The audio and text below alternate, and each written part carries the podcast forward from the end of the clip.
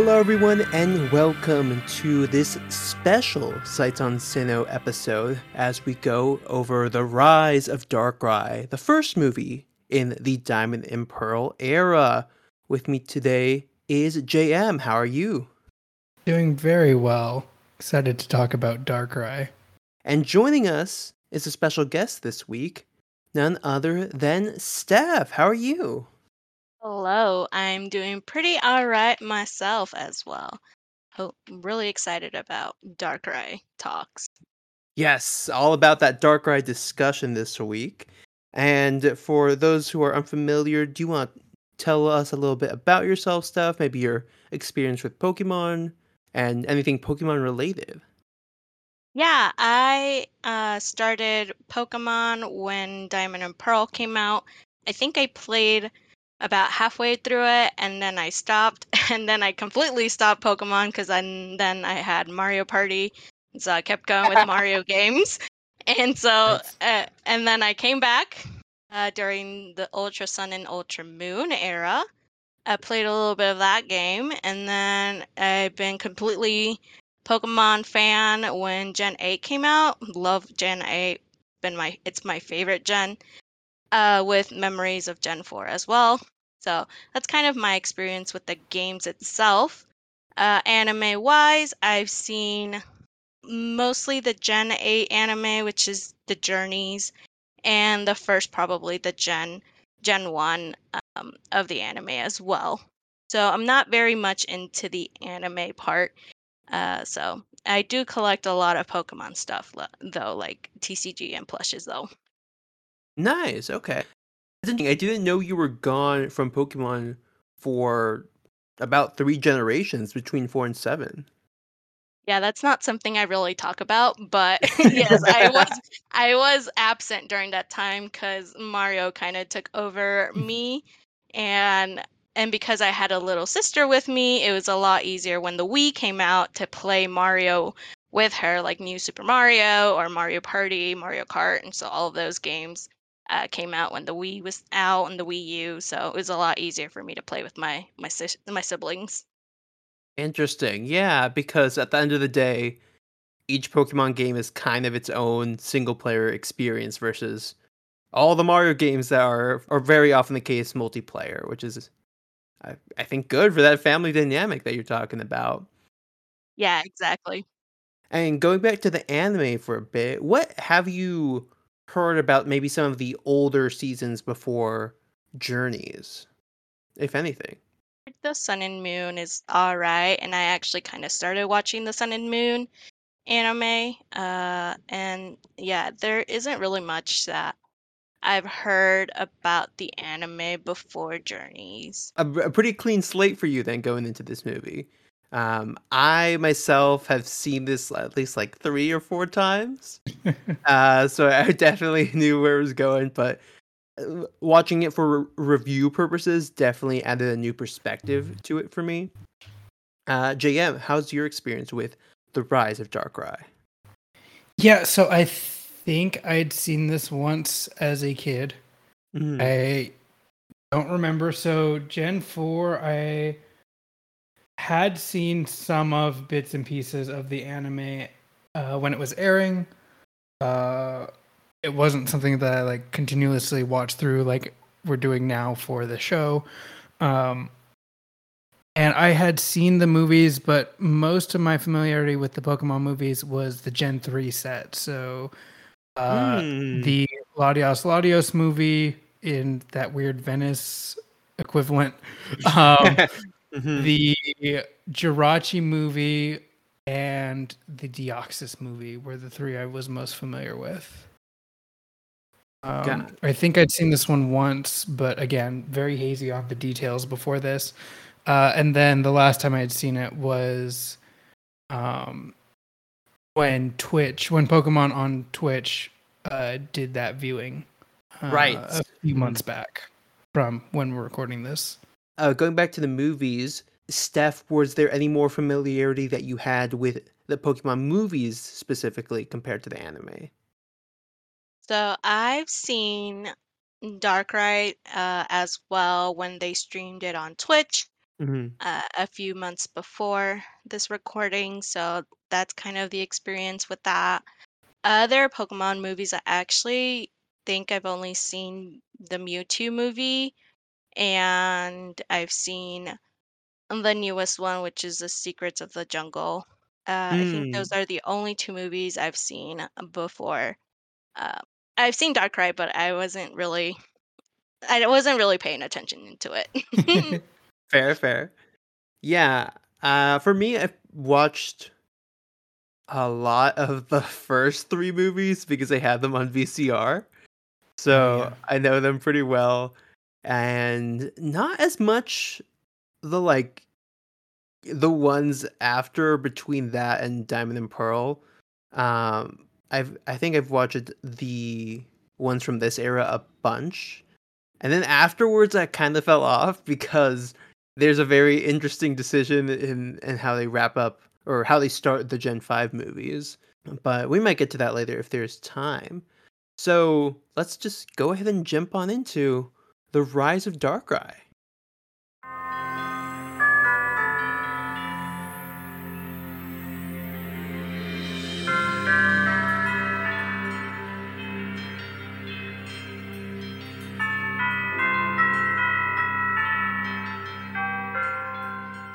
Ash may think he's seen everything when it comes to Pokemon, but is he ready to face the mysterious Darkrai in his latest awesome adventure? While on their way to a Pokemon contest, our adventurers pass through Alamos Town, home of the Space Time Tower. With the beautiful Alice, Ash and his friends discover that something is causing terrible nightmares for Pokemon and people alike. Baron Alberto, a dashing but arrogant fellow, immediately blames this turn of events on Darkrai. Who is Darkrai? Is it friend or foe? So that's a bit from the blurb here, and we've we've dropped a few characters already. Um, and as every movie goes, pretty much there's a montage at the beginning with uh like clips basically of like past movies and all these legendaries just roaming about, so it feels like it's a VGC battle. And before we go into more details, Steph, do you want to give your first impressions of like how the movie went for you? Yeah.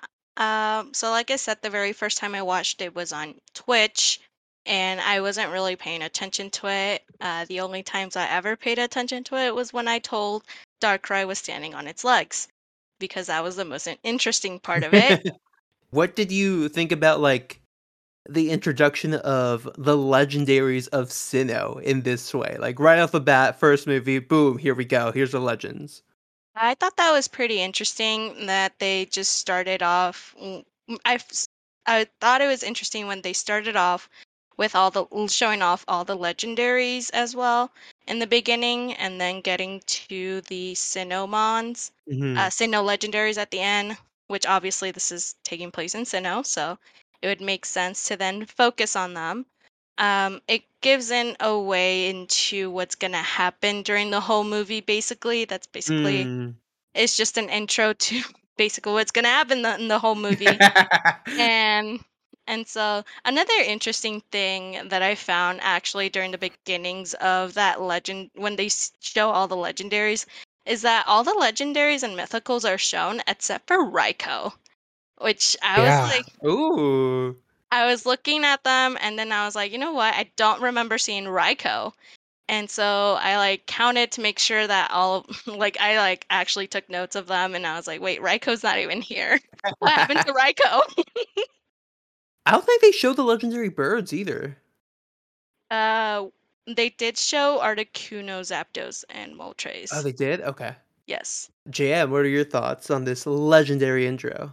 Very busy. I wasn't at all paying as much attention to the the intro lore dump. Look, Steph um, is looking for justice for Raikou, okay? No, that that's totally fair. I just I'm so used to the narrator and his exposition that I was just like, "C- c- can we get it going? Can we move on, please? I, I want to get to Darkrai. Yes, right? Like give us the titular character. after watching the movie, what do you guys think about that title, or the Rise of Darkrai? I'm kind of torn on it because I get Yeah. it's supposed to be tricking the audience in some way to be like it's about Darkrai, but at the end of the day, it's really not. Yeah, I I have a lot of thoughts on this. Okay, Steph, do you want to Um, go first? Or... Yeah, I'll let Steph go first if she wants to. Yeah, I mean, with the title Rise of Darkrai, that initially I was thinking uh, before the movie started that it was going to be like Darkrai goes up and gains power and is the most Mm. powerful Mon and can control both Palkia and Dialga. Uh, so that was kind of my initial thoughts, especially during the beginnings of the movie. That's kind of what I thought. Okay, that makes sense. Why it's the rise of Darkrai, but now I think it's just basically going up from the ground because it's a shadow. So Mm, they're- they're really- mm. it set kind of like an ex- it set like an idea of what's gonna happen, but it didn't really happen. I think this movie just rely relies too heavily on this deceit of Darkrai and trying to get the audience and the characters to think that it's this evil creature when actually it isn't. And I think that it works for the characters but not the audience. Yeah, that's pretty much spot on. And, and the reason I say that is because the audience gets to see so much more of Dialga Mhm. Palkia fight at the start. I mean, it opens on that. It doesn't. We don't see Darkrai for a good fifteen minutes of Mhm. this movie. Is we're we're fifteen minutes into the movie before Darkrai even shows up, and that's after we've seen the legendary battle and we've seen the characters enter the city and meet everyone else. Uh, like Alice and the Baron and everyone. So we don't even see the character that the movie is named after for that long. And we already, as the audience, get that idea that, you know, there's this bigger thing going on with this battle between Dialga and Palkia. And like, I wish they haven't. I kind of wish like Yeah. they just they're just like, well, we we'll see plenty of two Pokemon fighting later, so let's just focus on Darkrai and what's going on here. Yeah, and and I think too because they try to with the Baron especially they try to you know blame the weird occurrences and Mhm. like the energy wave on Darkrai, and it works for the characters because they don't know of any other possibility. Right. You know, they don't know that Dialga and Palkia are fighting in another dimension. They haven't Yeah. seen those like five to ten minutes of battle that we have. Darkrai is the Eh. easy black sheep here. For the characters, yes. Yeah. But for the audience, it's immediately obvious what's going on. And I feel like that just kind of ruins the the deceit that like, oh, Darkrai could be the villain. It's like, no, we we know. This reminds me of the Zoroark movie, where I feel Mhm. like if you cut the first 10 minutes, the movie gets way better because there's some mystery to it. Right. And yeah. this one has that same vibe to it. Um, because it also doesn't add too much. Steph, did you appreciate or did you not appreciate seeing the legends? I didn't really understand the part with the legends, like showing all, Mm. every legendary out there. It didn't really make sense to me. Um, but but when I first saw it and thinking with the title, it's like you see all these legendaries, and this movie should be about Rise of Darkrai. So maybe in my like when I set the expectation of like Darkrai is gonna become like the big this big mythical that like can control all these legendaries or it's like power Oh. much more powerful than these legendaries. So that's kind of like kind of the expectation I thought uh, when trying to link in the movie title with watching that scene. That's an interesting take. I I feel like that would have been really cool actually. Like that was something Yeah. to be worried about. And also leads me to my next point, which is they don't really show too much of Darkrai's power. Like in terms of its negative effects.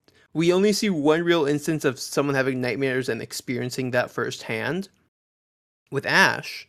But I thought it would have been a cool way to kind of expand on that and see like this is how it affects nature or maybe disrupts the balance of peace in this garden. Yeah, I, I think it's a tricky line to toe. And the reason I say that is because they're again trying to rely on this deceit of like, Mhm. oh, Darkrai could be evil, but in actuality, it isn't. And it, this Darkrai in particular has been shown compassion, Yes. and, and and it's it's a weird thing for a Pokemon that's portrayed that way, hmm or portrayed as Darkrai is normally as this like vengeful, spiteful, "Ooh, I'm gonna cause nightmares and ruin everyone's lives" sort of character. hmm Um, but because as a character, it's been shown compassion and knows compassion thanks to Alice and Alicia. It's it can't act that way. It can't act the way that dark the Darkrai that everyone's expecting. Mm-hmm. And so I, I feel like it's they, they really couldn't show that like vengeful like I'm gonna cause Malicious. nightmares and yeah, Mhm. malicious Darkrai that you would expect. Yeah, let's talk more about dark Darkrai as a character because we learn a lot about him, I guess, I, I- technically genderless, throughout the movie, especially through flashbacks. How did you guys feel about that presentation of Darkrai's character? I think that they do kind of show that kind of expectation at the beginning of the movie when it first appears in the garden in front of Ash and the Baron and everyone else. They when Ash goes into that nightmare, it kind of sets that expectation already with uh oh Darkrai is malicious, very uh very mad, not mad, but like very it can cause you to go into nightmares and all of that. So they portray it as a little bit more of a scary Mon at that point. But Mhm. as the movie goes on, they kind of show the other side of Darkrai that it's not scary, that it it's there, it's very compassionate. It wants to help the people.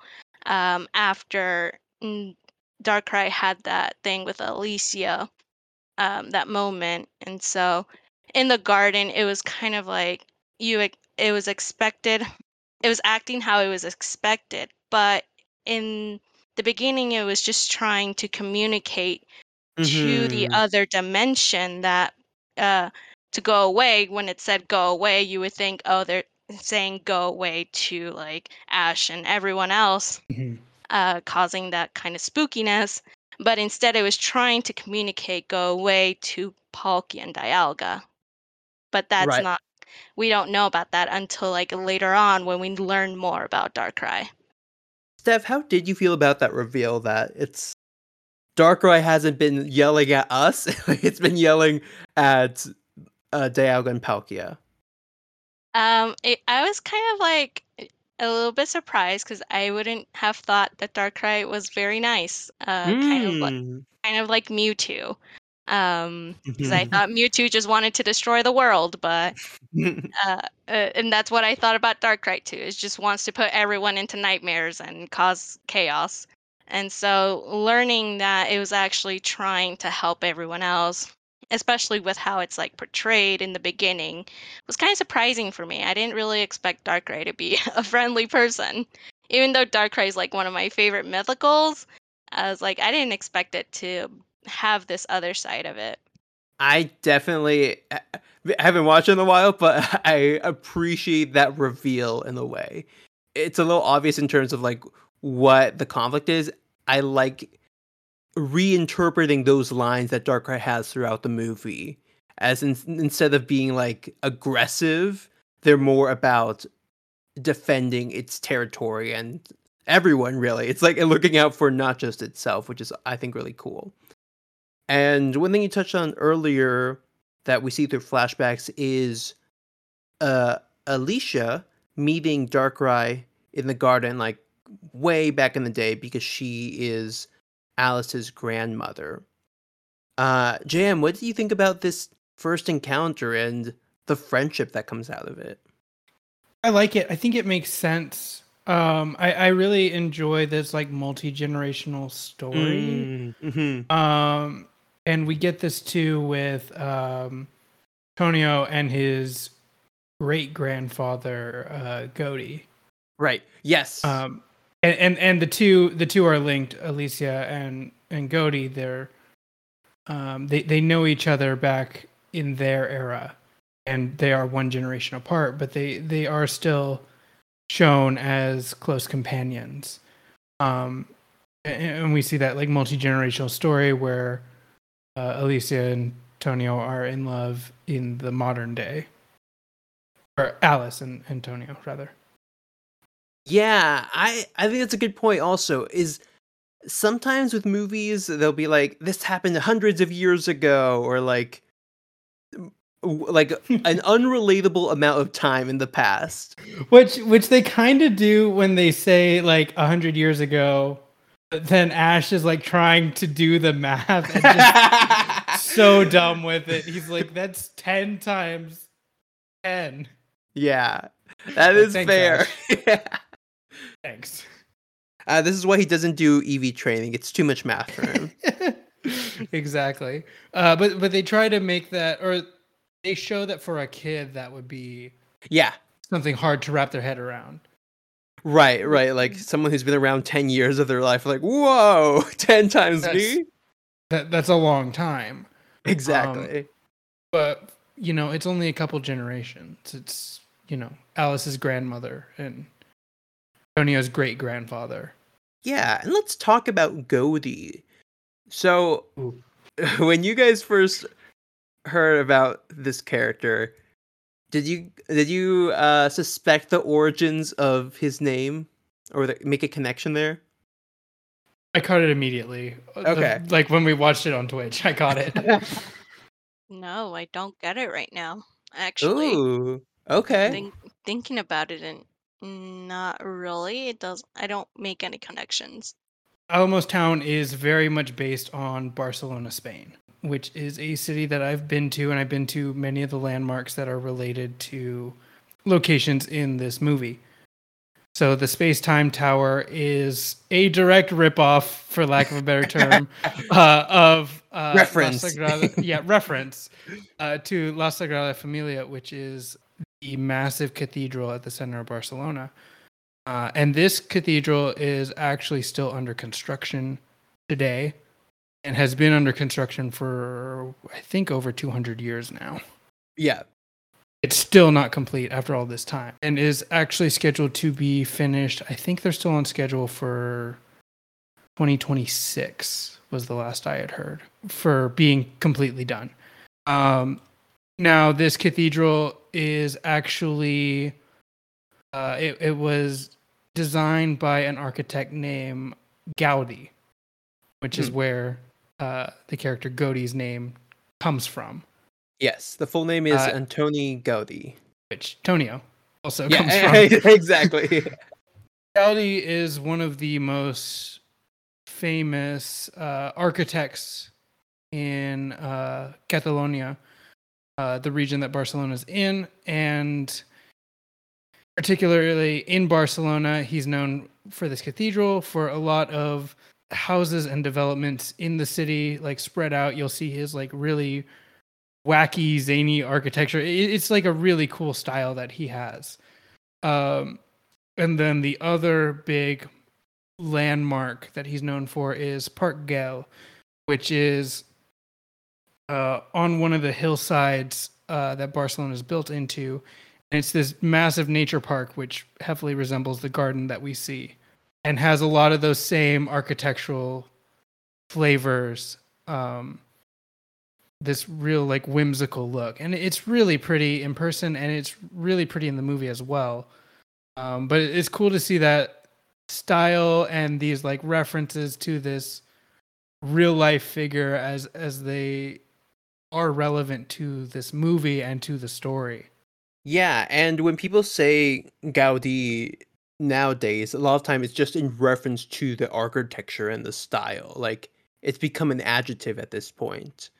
yeah if you say something is like real gaudy real like you know, in your face like it, it's a very loud style yes. is, is a great way to describe it that that's why like as a kid, I have no idea what Barcelona was, who Gaudi is, and Right. nowadays it's like, oh, it's actually really fun that they went like they they pretty much put Gaudi in the Pokemon universe. Yeah, and, Barcelona as a whole. I mean, Right. you see multiple landmarks and just like you, you get that flavor and you realize like I think the only other movie for me that had that resemblance was the Latias Latios movie. Yes, like a very direct reference to a real world location. Yes, this is Venice. yeah, uh, all these rivers, like you, you put it together within like five minutes for sure. Um, but yeah, that's a little history lesson on who Gaudi is and why he's related to our one of our characters' great grandfather, Gaudi. Mhm. Uh, so if you ever visit Spain, you're like, ah, I went to Alamos Town. or if you went to Barcelona specifically. I also actually have gone to Barcelona, and the tour guide that I went with there says that the locals, uh, that and mostly probably about himself, have a very safe prediction of when they'll ever finish the the towers, and his prediction is never. So That's fair. that's yeah, that's fair. that's the pessimism there. You know, I, I think actually they've done a decent job of keeping things uh, uh, on schedule, Mhm. uh, mostly because of the lack of tourism in the last couple years. Mm, interesting. Okay. Didn't know about that part. Um, but yeah. What do you think about all that stuff? I think that's really cool. Uh, that the movie is kind of based on that city of Barcelona. I've never been to Barcelona. The only parts of Spain I've been is Madrid, uh, Sevilla, and Ma- I forgot my Mallorca. I think it's called. okay. Um, yeah. So those have been the only cities I've been. I've never been to Barcelona, mostly because of my uh, soccer background. Um, it just kind of prohibits, doesn't let me go to Barcelona. But I do wish to go there one day. Um, put aside my soccer fan uh, stuff and go visit the city. Uh, I but did catch a game there. I think it's very. Oh, that's so fun. cool. Uh, when I went to Madrid, when I went to Madrid, I didn't get to catch a game, but I did get to see the stadium there, so that was pretty cool. Uh, but yeah, I think it's really, really cool that it got based on that city. Obviously, I didn't catch that part. Uh, I didn't really catch on that because I didn't know very much about the history of Barcelona. I didn't know very much. I don't know very much about its landmarks. So just having a movie based on that city is really cool. It kind of reminds me of the games itself, where the games are mo- most of the time based on some region. Uh, like uh, the current gen is based on like the UK area and region. So I think that's kind of really cool that they uh, kind of made that connection with a diff- with a city. Yeah, I think it's a really cool inspiration for sure. I I'm very curious about what it was like watching this movie as someone who lives in Barcelona. I mean, like, wait, ho- wait, what? Just like, this is my city. Why is it falling apart? Yeah. It it is something too that I definitely wouldn't have noticed as a kid. Like, uh, I Mhm. mean, I literally only know it because I've been there, and I Mm. I don't think mm-hmm. like for instance going back to the the Venice example, I think that one was more obvious. It's iconic for sure.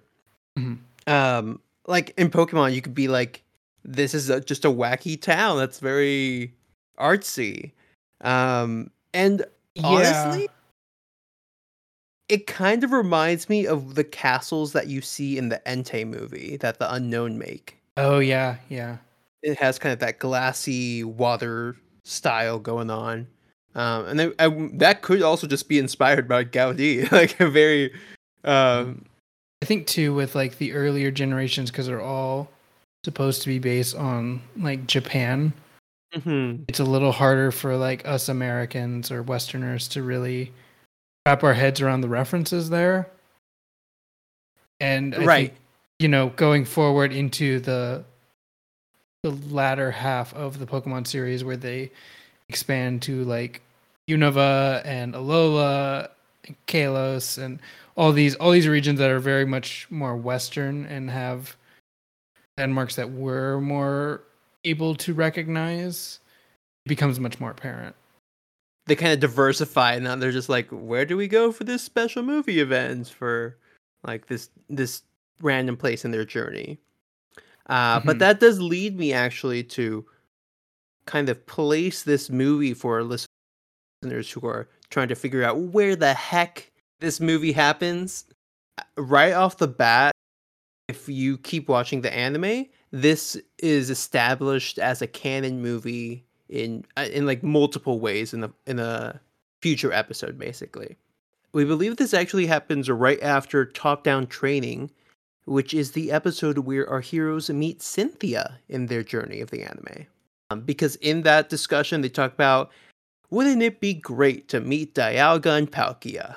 They just kind of say as they're looking at Very- some ruins. Very on the nose here. You're right. uh, and then it would make sense for them to meet right after. Speaking about the show, I believe a new character for you here, Steph, is Dawn. And I was wondering what your thoughts are on this new companion for Ash in the Sinnoh region. I think Dawn is pretty cool. I do like the Piplup. I love Piplup. And so uh just Dawn having Piplup already makes it an A plus character for me. And I do have a actually I have a full art uh Piplup card that features with Dawn. So it's like Dawn and Piplup and a TCG card uh, from the Sun and Moon era. So I have that card with me. It was one of the first few like full art cards that I ever had in my possession. So I treasure it very much. So that was kind of like my little background with Dawn. I did have a TCG card with Dawn and Piplup. So I did know about Dawn having Piplup. So it's pretty interesting. I haven't really seen the Sinnoh anime, so I can't really talk much about like how much I like Dawn or anything, but I do think it was pretty cool. I did like when she interfered between mm, Alberto and uh um the lady Alice? uh, who was trying to take him yes. to- yeah, Alice, and uh, she was like, "Oh, stop it! she doesn't want you." And I was like, "You go, girl. Yeah. you Yeah. got it." I I love Dawn. She's great. She's oh man, my my views on Dawn have changed so much since we started this show, and I love it. Yes, I was gonna say the exact same moment, Steph, that like Dawn just immediately halting this harassment was like, You go, girl, like this is great. I think in some ways helps Ash like survive this movie. like there were several points where I'm like, Dawn's the brains here. Yeah. I mean, it starts with that that comment, the ten times ten. And she's like, oh jeez, this guy. She's- She's like, Ash, what are you doing? and speaking about Dawn, what did you think about the rest of her poke? I, I know they all threw them out at once in a little bit, so it might have been hard to tell, but were you kind of able to piece together what her party of Pokemon was? Another, her other two were Buneary and Buizel. Am I Yes. missing any There's more from one that? more. Can't remember who the other one was. Oh, do you remember when they saved the day with electricity? Oh, Pachirisu. Yeah. There we go. Uh, so yeah, Pachirisu, Buizel, and um, Buneary. Yeah, I think that's a pretty cute kind of theme going on with Piplup and Pachirisu and Buneary. Mhm. Uh, I don't know about Buizel being cute, but I can I can I can let it slide for that one. But yeah, I, I think she has like kind of like a cute theme going on here, which I really really like. And with Pachirisu, I mean Pachirisu is very famous in the VGC after someone like did really well with it and won a world's championship with Mm. Pachirisu. So uh, it's very loved in the a little. It's loved a little bit in the VGC community. So I kind of have that affection towards it already. So Nice.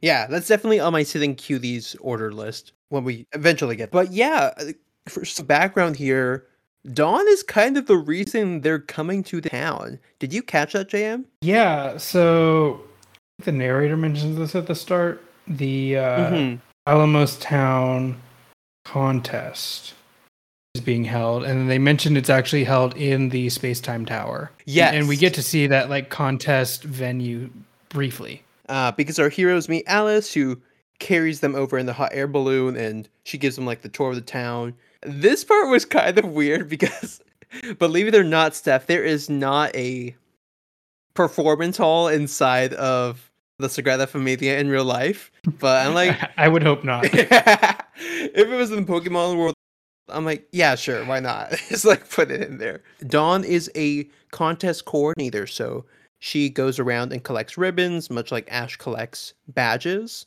To get ribbons, she competes against other people um, in a tournament style thing to be able to get all five ribbons and enter the grand festival. So that's why we're here. And I think it's a little neat to see this because in other movies, our heroes just kind of happen to be there or like stumble upon a town and that's where the events take place.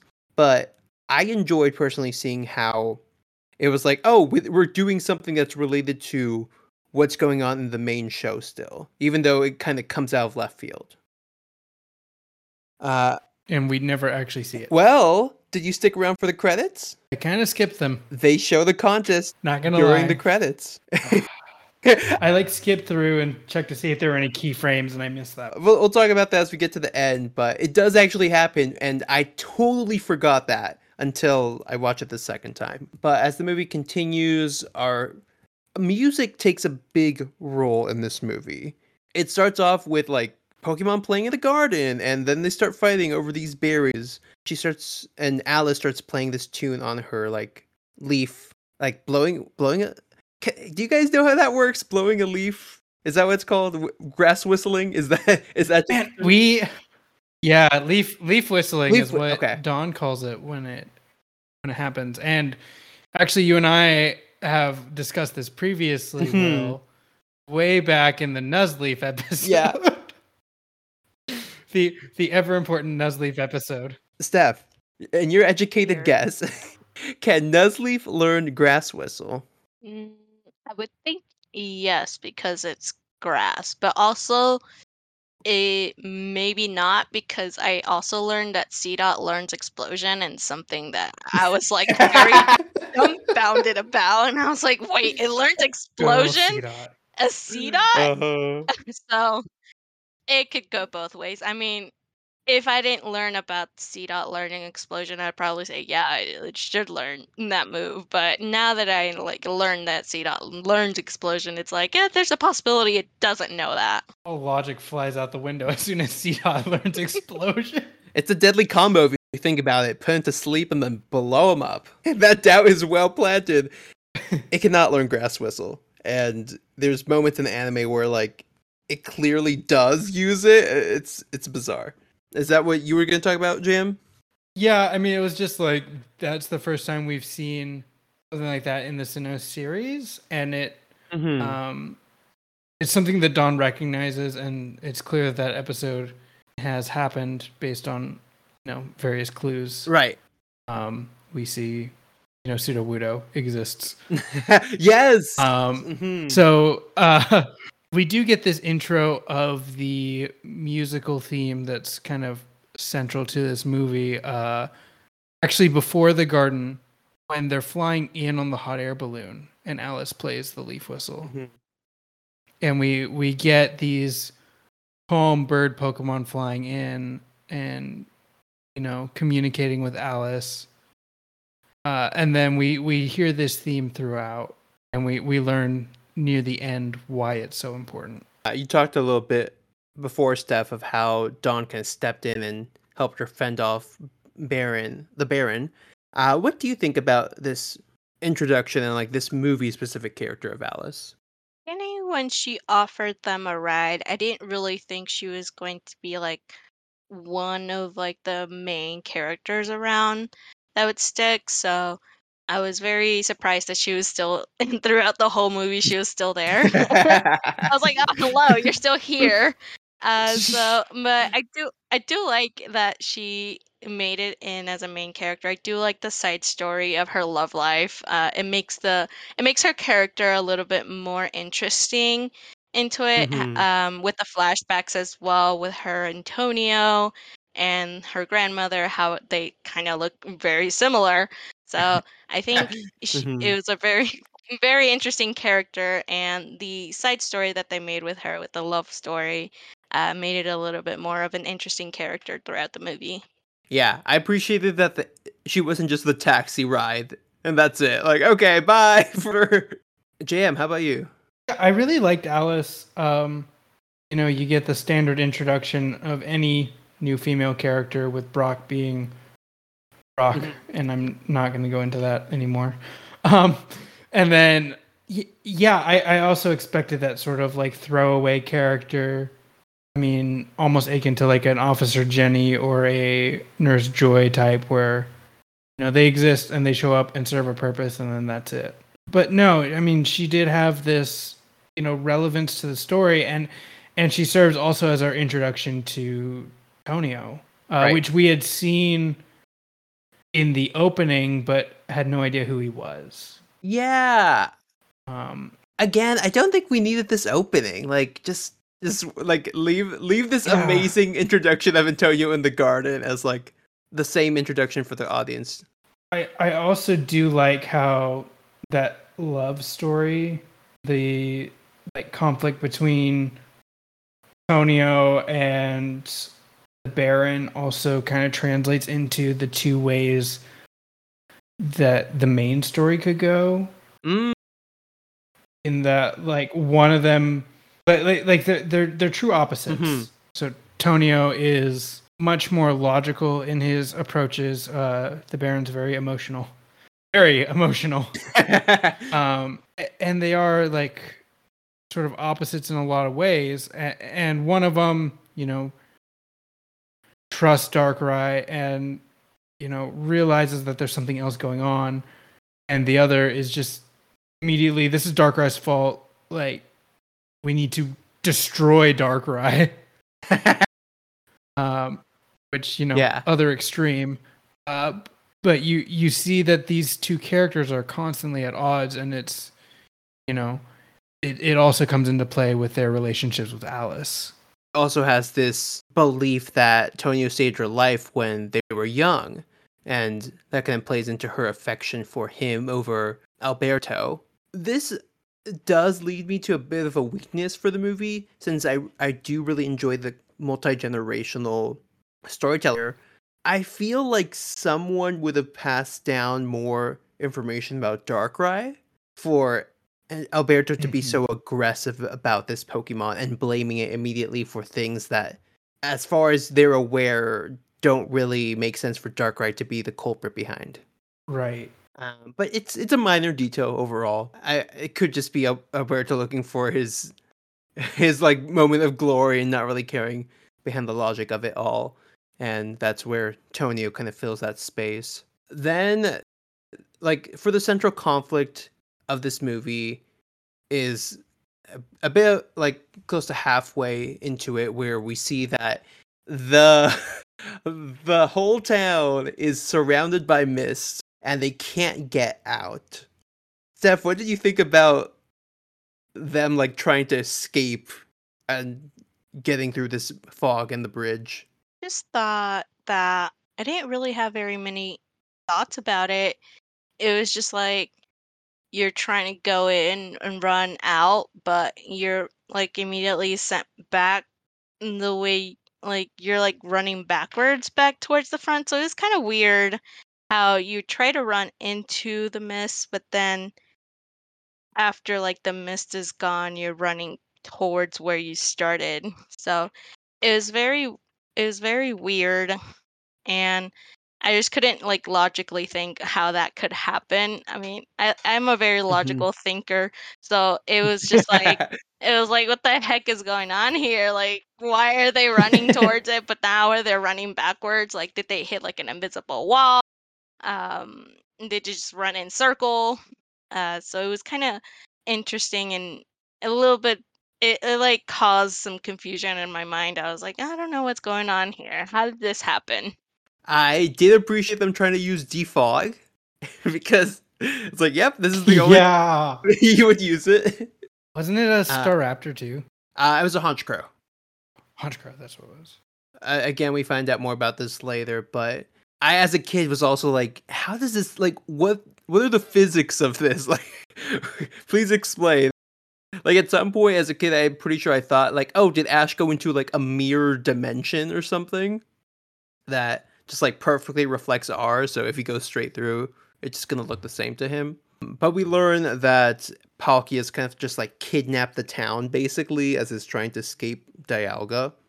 And the rest of the movie kind of goes at a slower pace. And there's a lot of like minor details there. So just to save some time with the summary and kind of go into everything that goes down, definitely just go watch the movie for more of this, more of like the details there. Um, we get to see Dialga and Palkia kind of battling throughout the town. Darkrai helping our heroes like get, survive basically because they find out that the way they can save the town is by using music to calm down Dialga and Palkia. What do you guys think about this being the solution to this fight between deities in this town? I think it kind of makes sense because it's like whenever you, it's like kind of like a human, whenever you feel stressed or you feel like very much out of place, uh, calming music can sometimes calm your mind, calm yourself.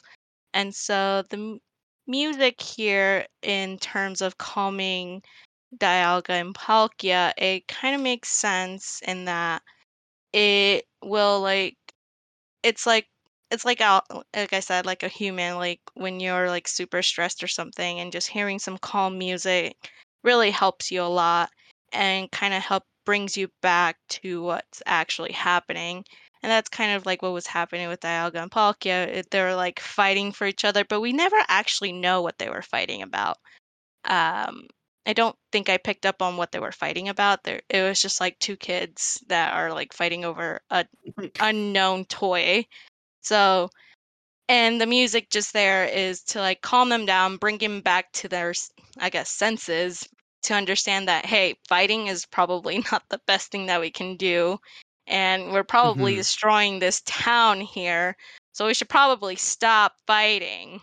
Well, the element I enjoyed about it was that it wasn't anyone here is a chosen one who has to save the day. Someone in that past was able to prepare for this built these space time towers and also the tool to make it all work, um, which I really appreciated. And I'll get more into some cool patterns that this movie breaks. But JM, what were your thoughts on uh, and the space time towers? Yeah, so the the trope of a song that can save the world is one that I actually really enjoy. Mm. I, it's not the first time I've personally seen it. Um, but it is it is something that I like. Uh, I do agree that you know not relying on this chosen one to to save the world uh, is a nice change of pace, especially for a Pokemon movie. Um, because Ash Ketchum has been chosen like fifty times. um, whereas here here he's more of you know right place, right time. Mm-hmm like he only is the one to save the day with Dawn's help. Obviously, Th- those two are the only ones to save the day because of happenstance and like the the series of events that lead up to it, like the balloon getting destroyed on their way up. Mm. Um, mm-hmm. So it's not so much this like chosen one must fulfill their destiny, um, like cough the uh, Lucario movie, Mr. Aura Guardian. um, I do like this trope. I think it does come. if you think about it too hard, just like anything in the Diamond and Pearl series, it kind of falls apart. In that, like, why is it this song's like? Is this? Is it the song itself, just some like inherent like truth of the universe where like everything is just calm now, mm-hmm. or is this like? because it seems to imply that like Alicia wrote the song or like created the song mm-hmm. when she helped Darkrai in the past. But then it's like, well, why is it that song? Is it like is that something that like Darkrai granted because like he was shown compassion or I, I don't know. They could have given a little bit more in the origin of not the song, but the song's power. Mm-hmm. Sure. Yeah, I can see that for sure. My understanding that kind of I put together in my head was she just has this tune she plays in the garden and literally like every Pokemon reacts to it by calming down and mm-hmm. just decided to make it a whole complete track basically um yeah. that can affect even legendaries as we see but it it definitely merits a bit more background in terms of like why this like is it something special is it can it be recreated um where are the origins mm-hmm. of the underlying power here for sure oh i was just gonna say like a, a lot of the times when you see a trope like this it's usually some like divine power right you usually see it like oh this is for instance like a song of the gods mm, mm-hmm. um and i feel like they could have done that because of how they hammer in how like Darkrai and Palkia are deities. Right. They specifically say deities, which is interesting. Several times, yeah. They don't really call Darkrai. They is kind of looked at as a monster, really, but mm-hmm. it's still a Pokemon at the end of the day, like Dialga and Palkia, which I found interesting right. as a distinction. But yeah, the as much as like the movie picks up after they they decide like we need to go and get this music to play at the top of the towers they take their time to get there like sure they run into a ton of setbacks because of everything that's going on in the town but uh steph what do you think about the pacing for them reaching the tower and the climax I think it was a little stressful uh, towards the end once mm. like Darkrai was trying its best to stop the last hit to happen, mm-hmm. which is what they were trying to get, and they were almost there. But then, like, there's like a moment there where they like just look at like outside of a window at, during that mm-hmm. moment, and I was like, you could be yeah. running towards it right now, but you stop. Excuse me? yeah, exactly. Going. I was like, just keep going. Don't worry about everything else. Just go, go, go. And so that bothered me a little bit because towards the end, yeah, um, it did seem a little bit rushed and kind of like stressful, like trying to get there. But then they just like stop at the very end, and I'm like, no, don't stop, keep going. Uh, I, didn't, I didn't really appreciate that part. Um, but yeah. I mean, it seems like they there's a specific moment where Dawn's like, "Hey, wait up, Ash," and calls him back, and I guess that's where the rest of the Pokemon were like, no, no, we're gonna keep going. Uh, and Actually that's how they beat them.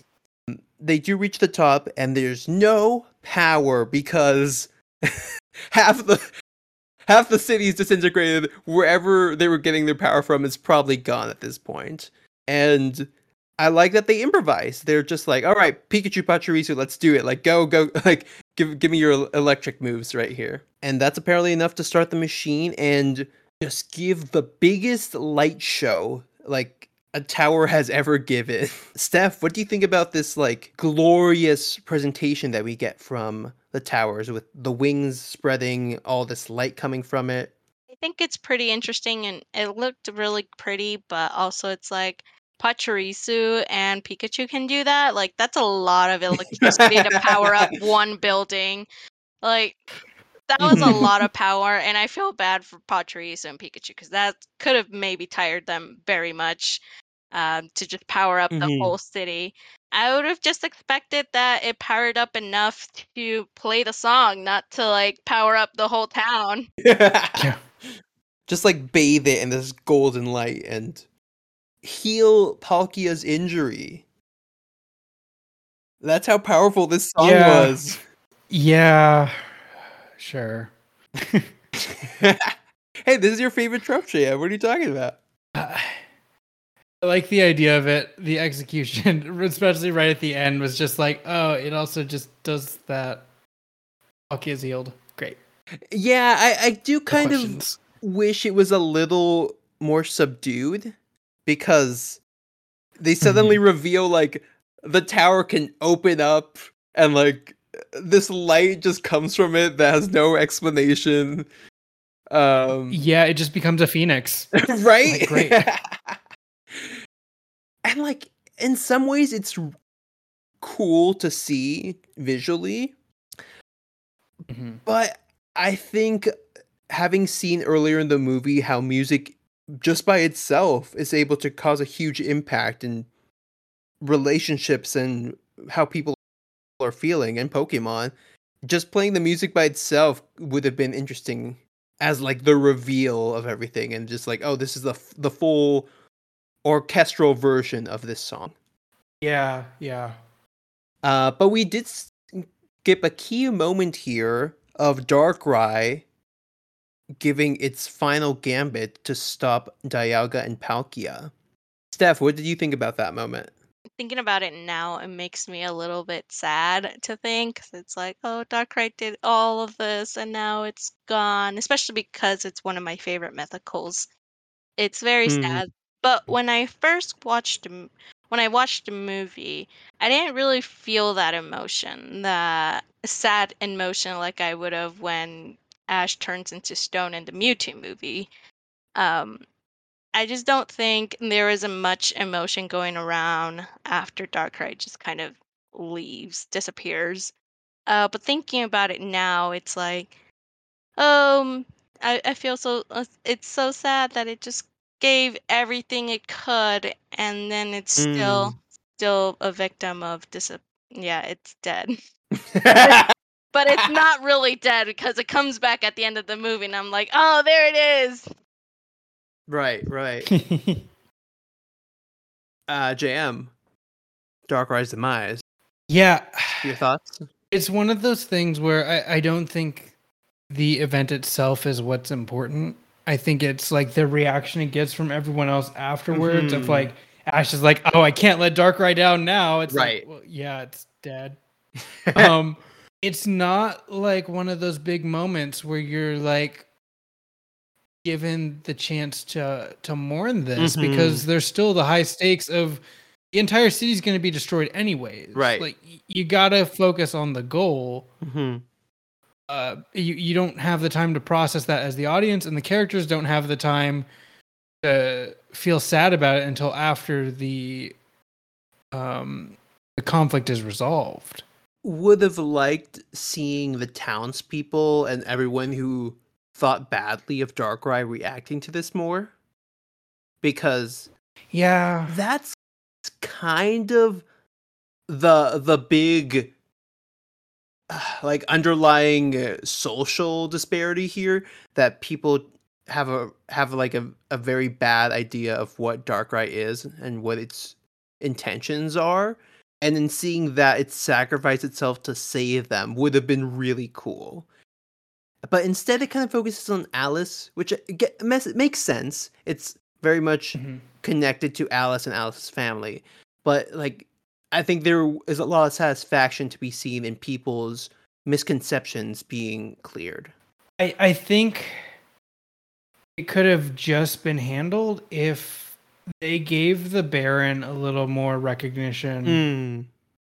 uh, like a moment of realization, Yeah. like, hey, Darkrai isn't bad. Like the other Mhm. two, Alice and Tonio, have that moment. They Right. realize like their past memories click. hmm But the Baron just kind of goes along with it and doesn't have that realization, doesn't really empathize with Darkrai at all. Mm-hmm. He's just along for the ride. And as the character who drove the rest of the town to literally try and kill Darkrai, right. Like halfway through the movie as a Lickilicky, hmm which is a whole other can of worms. Um, but he he has that moment where he turns the entire town against Darkrai, and there's just no resolution to that. It Yeah. just we kind of forget about it. Yeah, it's definitely glossed over because like the town's about to blow blow up, so we need to we need to go and save that instead. They're able to convince Palkia to return everything to normal. We do finally get a, a small chance to mourn Darkrai uh, with Alice and everyone else kind of looking over the valley. And as they're leaving, we get Steph's favorite moment of the movie, featuring the li- the long limbs of Darkrai. Basically, the only reason Uh, why I, I like watching the movie just to look at Darkrai's leg. Yes, and they look super long here because its shadow is just stretched out by the sunset. Also, they're just long legs. Exactly. With the quick turnaround, Steph, what do you think about Darkrai being JK? I'm alive. Um, I it just made me think that it the town mm, when Darkrai kind of just like disappeared. It basically I feel like after seeing it appear at the end of the movie, it just means that he probably went to a different dimension. Um, it didn't really die. Hmm. Uh, and so that's Mhm. what was happening to the town as well as it was disappearing. It was actually kind of just going to a different dimension. Um, Right. and so that's kind of what happened. And then at the end, it was just like, oh, there's Darkrai again. It just makes me a little bit more happy um, just seeing Darkrai again. And there, that it didn't Mhm. really die. Uh, so that's just kind of the realization that it was probably just sent to a different dimension that we couldn't see, uh, that the people in the town couldn't see or didn't know about. And so after everything was back to normal, it was like the town was all brought back. So was Darkrai brought back. So um, that's kind of what happened there. And then just seeing Darkrai's long legs, it really makes me question why they haven't showed that in the games. But I can understand why. um, it does seem a little bit creepy, but I just find it very fascinating and interesting, and questioning why none of like any like animations have ever happened of Darkrai's legs in the game. So if it was in Sword and Shield, like in the camp, if it was in a in the camp, can we see its legs? Ooh. Oh Can we see its legs or not? So that would I- that would be something very interesting, and I'm hoping one day they would add Darkrai to Sword and Shield just so that I can see that interaction. I, I I don't need to see Darkrai with legs charging at me in the camp. Uh, I I will live a very happy life if I never have to experience that. But yeah, that kind of wraps up the story there. We cut to the credits after learning that Darkrai's alive and see a montage of Dawn's competition. And of course, because it would be weird if she won a r- ribbon during the movie, in case people are haven't watched a movie and just watched the show, uh, she does manage to get second place. And a very minor character does a- that we do see throughout the movie actually wins that ribbon. Uh, can you guys take a guess at who that might be? If I want you to give it a try. I think I saw the end, so I I'll let JM take a guess. Oh, okay. Okay. Um, if I had to guess, I'd say that uh, Empoleon trainer. Ooh, Wow. okay. How come the Empoleon Trainer? Yeah. Uh, because it's the one that's seen interacting with Dawn the most, and that Huh. like trio of starter trainers is like, I don't know, they're, they're really cool, and I wish they had a little like they show up a lot, but I wish we learned more about them. Right. Like they they basically there for the battle intro montage. Um And no, they show up throughout. They yes, do. right, right. I, I just Um, mean like the most time we spend with them is is probably that. Oh Mhm. yeah, yeah. It is actually the Infernape trainer named Allegra. What? Yeah. Oh man. They okay. They actually have an interesting amount of Chimchar love in this movie because Alice has Yeah. a Chimchar. We get this Infernape, and otherwise, there's no Chimchar appearances because our heroes don't have one. They only have uh, Piplup and Turtwig, with Turtwig being Ash and Piplup's being Dawn's. So again, I think they're like, oh, first movie, we have to show all the starters. so let's just put this Chimchar in with Alice. We could have waited like six episodes and included all three. Overall thoughts before we jump into some uh, Darkrai connections. Steph, do you want to go ahead and rate it out of 10 legs? How many legs would you give this movie? How many legs? I probably would give it a, a a seven, and it's only up there because of the Darkrai legs. To be honest, um, if it, there wasn't any Darkrai legs involved, I'd probably give it like a five. Yeah, I Okay. just wasn't really interested. It didn't really capture my interest a lot. I mean, now knowing about the Barcelona history on it, it does make it a little bit more interesting to see and learning about the Barcelona history and everything that's represented in the movie makes it a little bit more interesting. But initially, I wasn't a very big fan of it. I'd probably put it as six point five to seven, somewhere in that range. Uh, I liked it a lot. It it was fun. Mhm. I wasn't a huge fan of the story just because when you when you get down to like thinking about the pacing, you're like, what really happened in Mhm. this movie? You know, they uh, take a tour of the city. They have a brief fi- fight with Darkrai. Uh, then things are normal for a while, and they like go up and check out the top of the towers. And when they come down, everything just goes crazy. yeah. And then it's just run, run, run, save the city, story over. Right. I, I think I'll also give it like seven legs. Just because I it's good. There's just a weird thing with the pacing and conflict being very Hmm. spread out throughout like half the movie. And that's not necessarily bad, but like it, it goes from having kind of three concurrent plots happening to just one. And I think that conversion um isn't as done as smoothly as I think it could be. But I Right. like all the references that we have here to real life and the games and stuff like that are I think really neat. Um I really enjoy that there wasn't a direct human antagonist.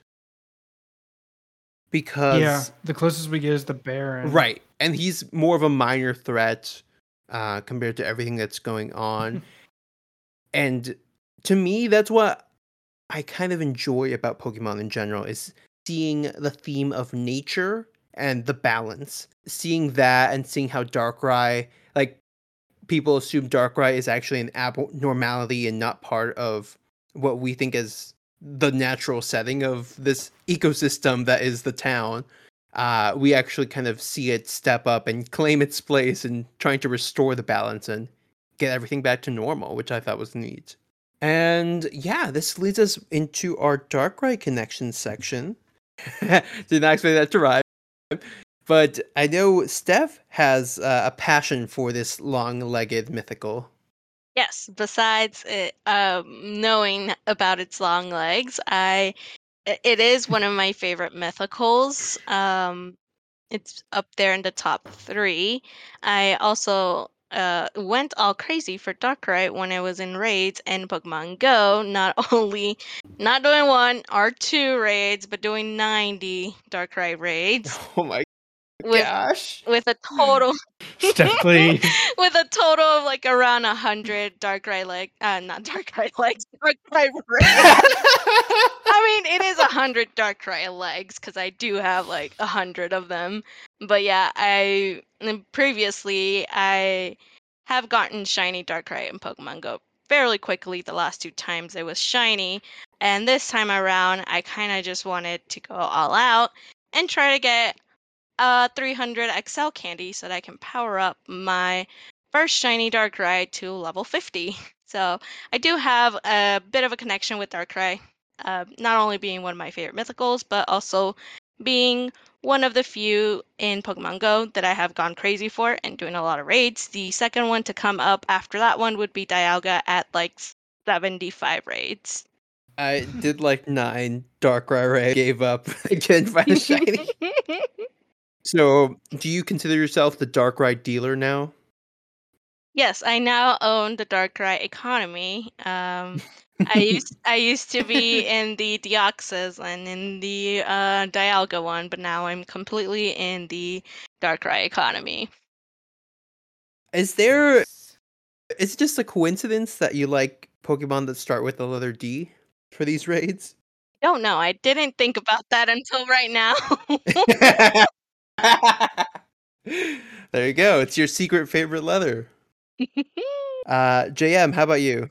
Yeah, so uh, I have two shiny Darkrai, which next to Steph seems like nothing.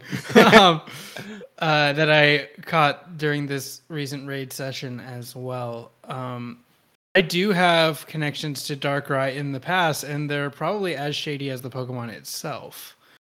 Um, oh, when I when yeah, here we go. Uh, when I was a kid, I did not own an action replay, but I had a really good friend who did. hmm And once we, because you know, there was a group of us who all got Diamond and Pearl around the same time, and played through them, beat them, etc.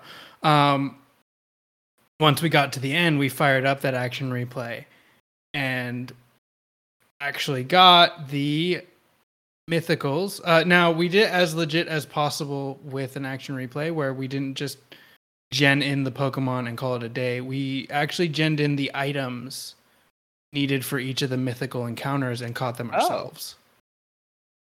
Oh. ourselves. Um, because we had some sense of morality as kids. I don't, I don't know. It it made sense in our Uh-huh. heads as like 13 year old, tw- 12, 13 year old kids, you know. Um, but we did gen in all of the items that you would need for the various mythicals uh, in Gen 4. Um, which would be like Darkrai, Shaymin, um, the Azure Flute for Arceus. You know, very legit. Uh, I don't have that Darkrai. I don't have any of the Pokemon that were on that copy uh, because I don't have that copy of Pearl anymore.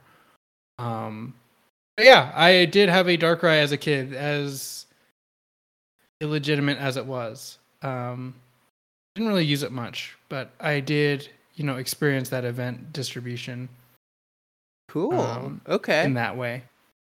and just so you're aware, JM, there is police waiting at the door for you. So just go with them quietly. I know. I'm sitting uh, by the door. I, uh, there, there's sirens. There's sirens and lights. Will I'm terrified. Well, don't worry But- because I'm about to join you because No. I actually also used an action replay as a kid and Ooh. vividly Here's yeah, this is my confession time. I actually the mo- the most passionate thing I wanted to do was walk through all the walls. So, what I what I did was just walk throughout all the region, through the trees, across the water, and stumbled across not only Darkrai, uh, like what is this, but also Shaymin. So I was like, what? what is this? what am I looking at?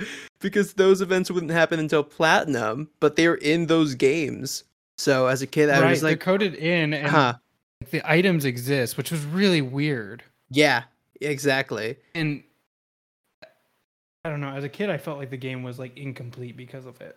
hmm Some could argue that because there's some Pokemon in the Sinnoh Dex that aren't available until post game, uh, which is why, of course, Platinum kind of takes the cake against the definitive version here.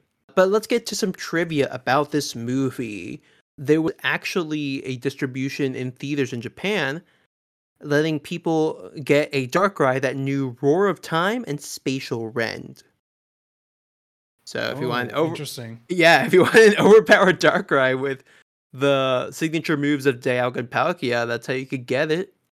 Uh, this was the first movie to use digital animation rather than traditional cell animation. Yeah, players who pre-order tickets for the Japanese run could receive a Deoxys. Uh, so you get you get Steph's other favorite mythical there. And during the theatrical release, there were promotional cards to celebrate the 10th movie set. So, much like other movies that give Pokemon cards, this one was there. Uh, in the trailers, Ash is seen flying over Alamos Town using a Pidgeot. This was never shown in the movie, however.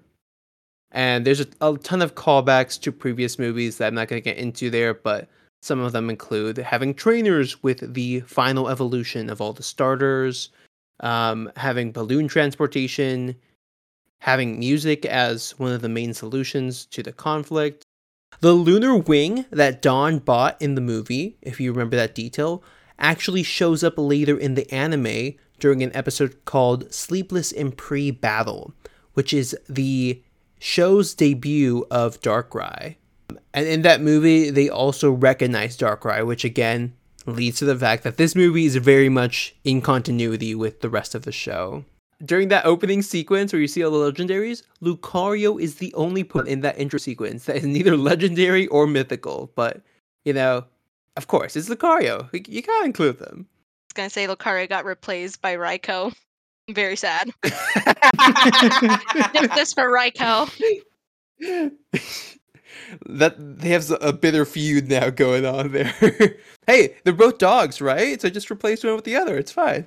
I don't like it here.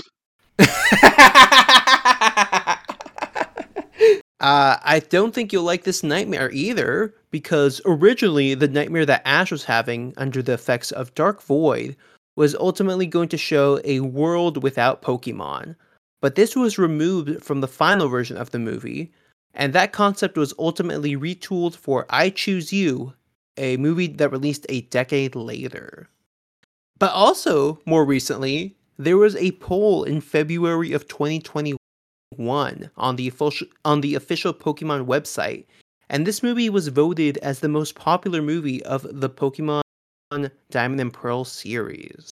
Did you either of you recognize the sound of Palkia? Like the cry? Yeah. Isn't that from the games? No. Oh. In fact, it's from a different franchise entirely, one that you mentioned in this episode. Oh, jeez.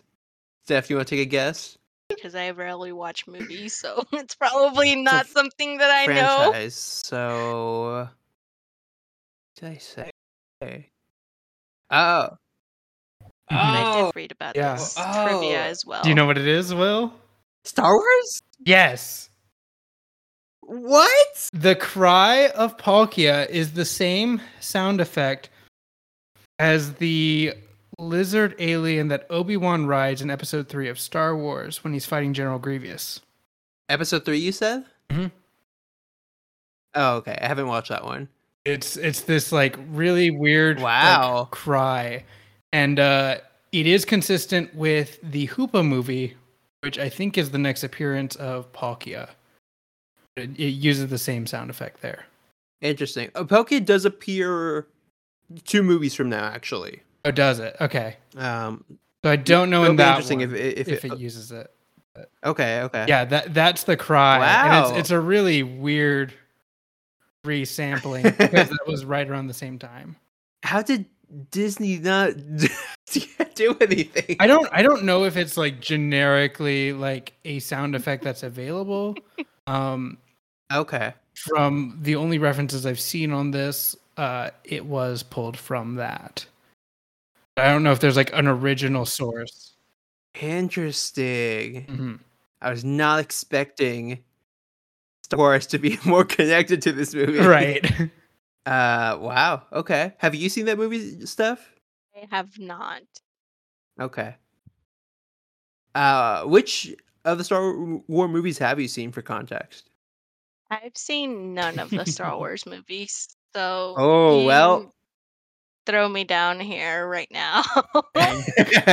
you can just edit this right, you part can out, find Will. Steph on Twitter. Oh man. I didn't watch the movies until like my first year of college. And my roommates were the same like how how have you lived for this long without watching these movies? But yeah, uh, how did you find this out again, JM? So we had watched the Hoopa movie a while back. Mhm. You, myself, and some other people in Pokemon community uh, had watched that movie, and I remember hearing that sound. And the way my memory works, I remembered it vaguely as something from another movie series, and it wasn't until asking some other people who were watching the movie with us that I realized uh, what it was. Um, but it did take me a while. I was like, "Oh, I know this sound somewhere." Um, but yeah, Mhm. That's uh, that's what it was. And then I heard it again for this movie. and I was like, "Oh, yep, they kept this throughout the franchise." Do they also use it in the anime? I don't know because I haven't seen any Mhm. Palkia scenes in the anime yet. We haven't heard their cries yet. Okay. Wow. Well, there you go. Thank you so much for joining us on this very special episode of The Rise of Darkrai. Yeah, thank you for having me and for letting me chime in and give some of my thoughts of the movie, even though I have like probably very little background into the anime and now you know into watching movies. uh, but I, I did like uh, watching the Darkrai legs, so I guess that was my Mhm. favorite part of the movie. Anything in particular that stood out to you from our discussion that shed some light on the movie? You mentioned like the architecture and the whole Gaudi lesson before. Yeah, I think definitely the background of knowing now about B- the Barcelona and the landmarks in Barcelona, how it's connected to the movie, that definitely changes a little bit of how I looked at the movie initially. Uh, so that was kind of like the highlight to me on what I learned throughout talking through this movie.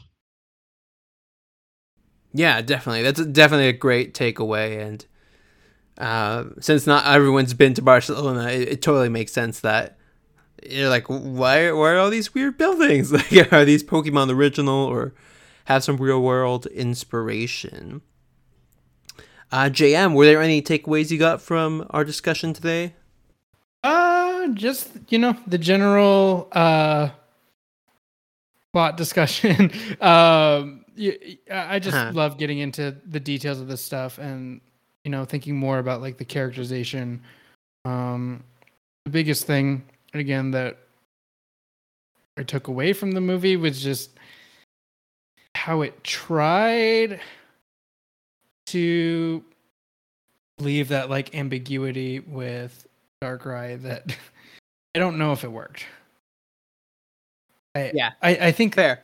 I think the movie works as a movie, and I think a lot of the decisions made sense. I just as an audience member, I don't know if it worked. Sure, just like the overall structure of it. Uh, and and I do I, I appreciate the effort for the fake out that they tried to do. Yeah, I, I'm always like, maybe in the end they they just decide against it because the target demographic in, for a lot of this is younger, so they're like, yeah, maybe I won't actually write it in this way. But it gives me hope for if they make a more like older oriented Pokemon movie that they can pull some of that off. um, if the day ever comes for that. But we will wait and see. Uh, but once again, Steph, thanks so much for joining us this week. If people want to find you on the internet, where can they do that? You can uh, find me on Twitter as Steph with three E's. Steph S S T E E E P H underscore fifteen. Because apparently Steph fifteen was already taken. I don't know who has that, but if you have that um, handle, please give it back to me. she's Uh, coming for it's you. my brand. It is my brand, and I need it. Uh, so and right now it's just an underscore into fifteen, and you can see me on Twitch a lot in the Pokemon channels. Um, I'm usually lurking in a lot of different streams as also Steph15 with three E's on there. I know underscore, right? No underscore on Twitch and everything else, only on Twitter. I'm coming for that handle. she will find you. You've been warned. And JM, how about you? Yep. As always, you can find me on Twitter slash Twitch slash anywhere else, I guess, uh, with the username TurtleGuy512. And I'm on Twitter at willbtizing. You can check out, out all our coverage on the Diamond and Pearl series here on YouTube, and pretty much get our our thoughts on at least season one at the time of this recording. And if you've been to Barcelona, feel free to tweet us those pictures. That would be awesome, and uh, maybe give people an idea of what that looks like. I went back in 2014, so it's been a while and would love to see if you've gone recently what that all looks like. Mhm. But as always, if you want to check out the anime, you can do so on Pokemon TV, Amazon Prime, Hoopla. and feel free to share your thoughts with us in the comments as well. Uh, I've been Will. Uh, and with me today, we we had JM and our special guest, Steph. Uh, any final words to the audience? Um, I hope you enjoy the Darkrai legs as much as I have. Perfect. Yes. And until next time, we will see you in Sinnoh. See ya. Have a good one. Bye.